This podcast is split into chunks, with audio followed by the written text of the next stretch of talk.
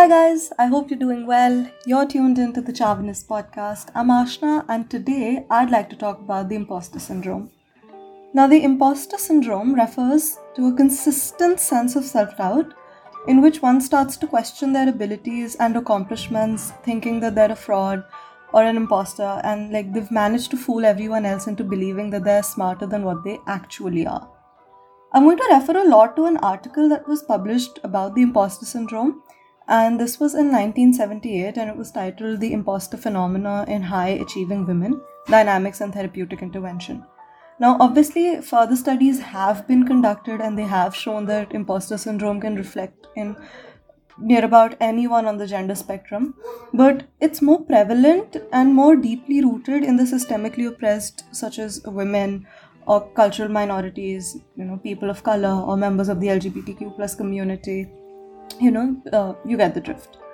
Now, this article mentions how women tend to attribute their success to temporary causes like luck, whereas men owe it to, you know, their inherent abilities. And when it comes to failure, it's quite much the opposite. It's like women tend to put it on themselves as if it's a fundamental flaw that they have failed in doing something, whereas men try to find external factors for the failures. Now, obviously, I'm generalizing, but a lot of social dynamics come into play. And not to say that the imposter syndrome isn't found in men, but when it is, it's usually much less frequent and with considerably less intensity.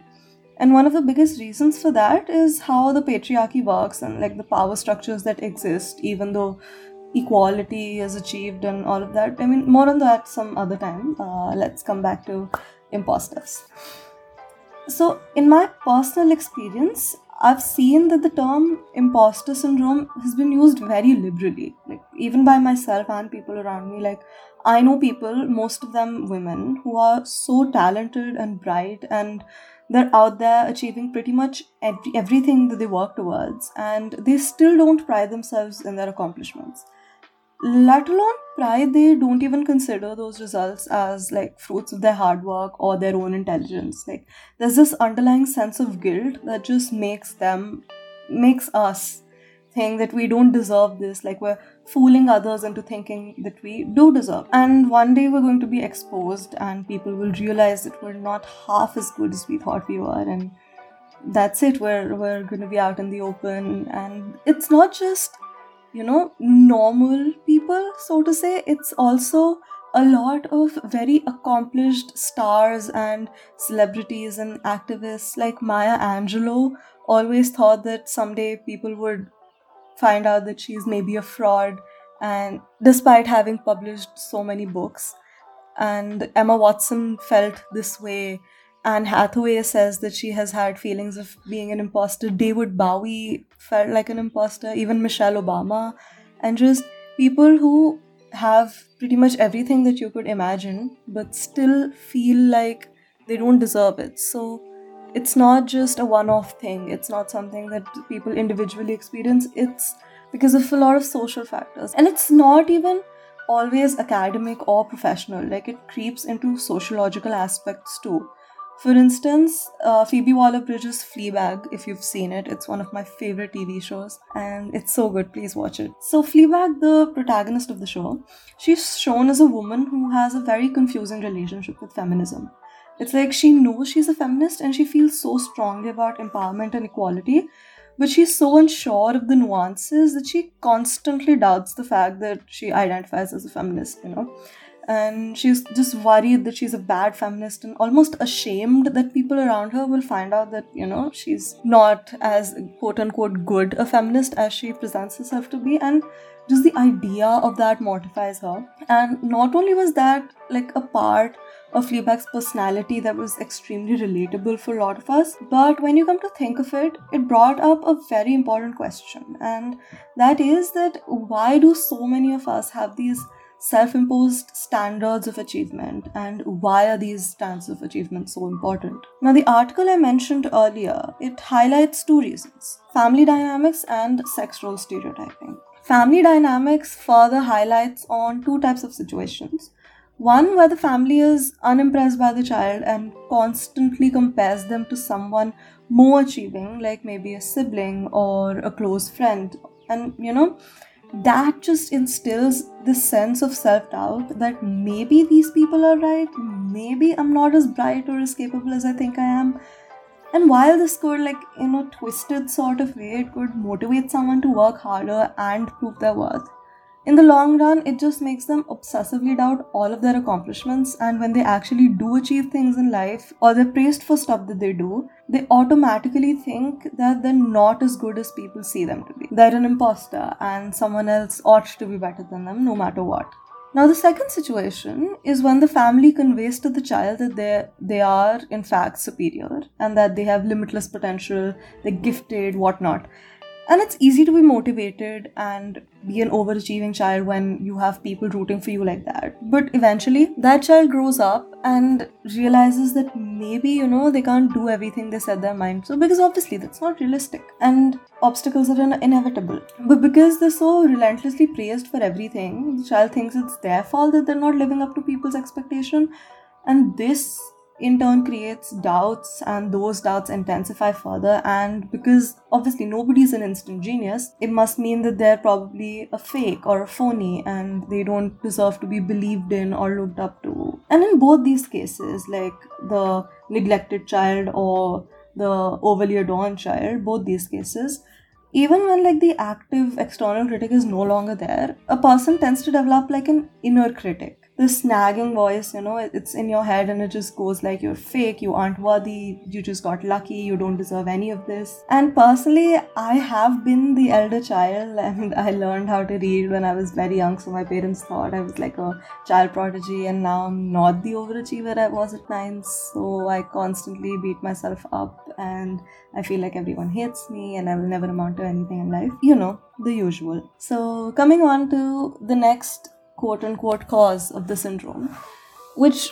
personally I find very interesting and very personal, uh, so to say. It's sex role stereotypes. Now, I'm taking again a very generalized approach here, but one of the main reasons that men don't suffer so much as women or non men do is because of this, because of stereotypes. They aren't stereotyped against all because, you know, they were born with a different set of chromosomes. And that is messed up, but we live in a society. I threw gang signs for character, but nobody could see them, so now I feel a little stupid. Anyway, stereotypes. So they're everywhere, and men are considered intellectually superior and more career based, while women conventionally have to match up to the standards that men set. And make a career if they want to have one while also being constantly aware that they have these quote unquote social responsibilities of like marriage and childbearing and all that stuff. And it's a lot of subconscious pressure like this paper that i'm referring to it was written in the late 70s and now we're in 2020 and literally nothing has changed women are still expected to quit their jobs to raise a kid they don't have control over their bodies, they're paid less by a considerable margin for the same job that a man does. They have to constantly prove their worth to people just so that they can be respected. And so it shouldn't come as a surprise, I think, that an overwhelming majority of women are super critical of themselves. They're constantly beating themselves up over some imaginary standard they have to attain, you know, just to be treated with decency by the masses. And all these tropes glamorized by the media, you know, as to how women students are notoriously sexual they're luring in professors to get their grades up you know in return for a sexual favor or something like that it makes it so hard for women to believe that even without having slept with their teachers or even without having flirted with their teachers that the reason they're doing so well in their class is not because their professor wants to sleep with them and it's equally worse both ways like if you're someone who's seen as attractive by others you're an object of lust and not intellect and if you're not someone who's seen as conventionally attractive. My god, I hate that term conventionally attractive. Anyway, but if you're not somebody who's that, then it's probably because people pity you or because obviously, what is the worth of a woman if it's not the way that she looks? To make something out of a preconceived ornamental existence may be revolutionary, but it does not always have to be. It should not come at the cost of someone's self esteem. And as you may have figured out by now, none of these problems that I just mentioned, they, they can't be overcome individually. They're a component of a flawed society, and to change these requires a radical structural change and years and years of social transformation. But does that mean we can't stop feeling like imposters? Or that the only way out of this is through it? Well, sort of, but not really. We have access to mental health professionals and emotional counseling, and that's made it so much easier for people to acknowledge and deal with seeing themselves as phony. And that's probably the best option there is out there. But what if professional help is not feasible? As it is uh, in a lot many cases, not everybody has access to therapy, and there is an acute shortage of good therapists out there. So, what then? Well, from what I read in the article, and also what I personally feel, just talk, you know. Like, feelings of being an imposter, like I said before, also, they're more common than we think they are. And when we look around ourselves and see all these high achieving, amazing people, and they have the same self doubts as we do, or like it just falls in the same category, it creates like a sense of solidarity and mutual support. And I personally have benefited so much from just talking my heart out to somebody who feels the same way or would want to listen or just believes in me and sees the light in me when I fail to. And I do the same for them. And it's a cycle of just mutual support and that's what i call sisterhood like yes a heartfelt conversation it goes such a long way and like a word of praise or just genuine appreciation it could stop say a budding artist from throwing away the last painting they made because they thought it wasn't good enough or they weren't good enough and maybe a group chat or a book club or like a once in a month coffee date with a friend these little things they can make like a world of a difference moreover being self-aware helps a lot too. Like, I read this online on a blog that if you write down your accomplishments, no matter how big or small, you can always go back to them, go through them whenever you're having these feelings of being an imposter or these self esteem issues. And even like making a note every time anyone says anything nice about you. And it doesn't necessarily have to come from social media validation in the way that a good comment on your picture because you know this wholesome culture has been made which is good but it has its drawbacks like what i personally feel but more like something a friend said to you to your face or something a teacher mentioned to you in your class just write them down go back to it when you're feeling low or need a little motivation it just comes down to loving yourself a little more believing in yourself a little more. And someone once told me that i should treat myself the way i would treat any of my friends. And i think it applies for all of us. Just treat yourself the way you would treat another friend who was going through the same issues or the same questions that you were facing. And self-love and self-acceptance they come on a very rocky road and it's really difficult to tread and you feel like you should have set out on it earlier or that you're too late and you know you wish you knew this when you were younger but I feel everybody should be like really proud of themselves for at least having begun, at least wanting to love themselves, at least wanting to take care of themselves. That's that's a bare minimum that we can do for ourselves, and it's so important. And I think yeah, eventually, I'm not saying you stop doubting yourself, or there won't be days when you won't feel like you don't deserve the appreciation that you get or the things that you've accomplished but maybe it just gets easier to deal with those feelings. I mean, I can't say for sure because I still haven't reached that point, but I am trying, and I know a lot of people who are. And if you are one of them, then we're all in this together. So, yeah, I think this calls for a wrap. And I will definitely link the article that I talked about in the description. And if there's anything about the imposter syndrome or this episode in general that you would like to talk about, please feel free to reach out to me via my social media which will also be in the description. Also, in this episode, I talk briefly about feminism and Fleabag, uh, but it's something I have such a long list of opinions about.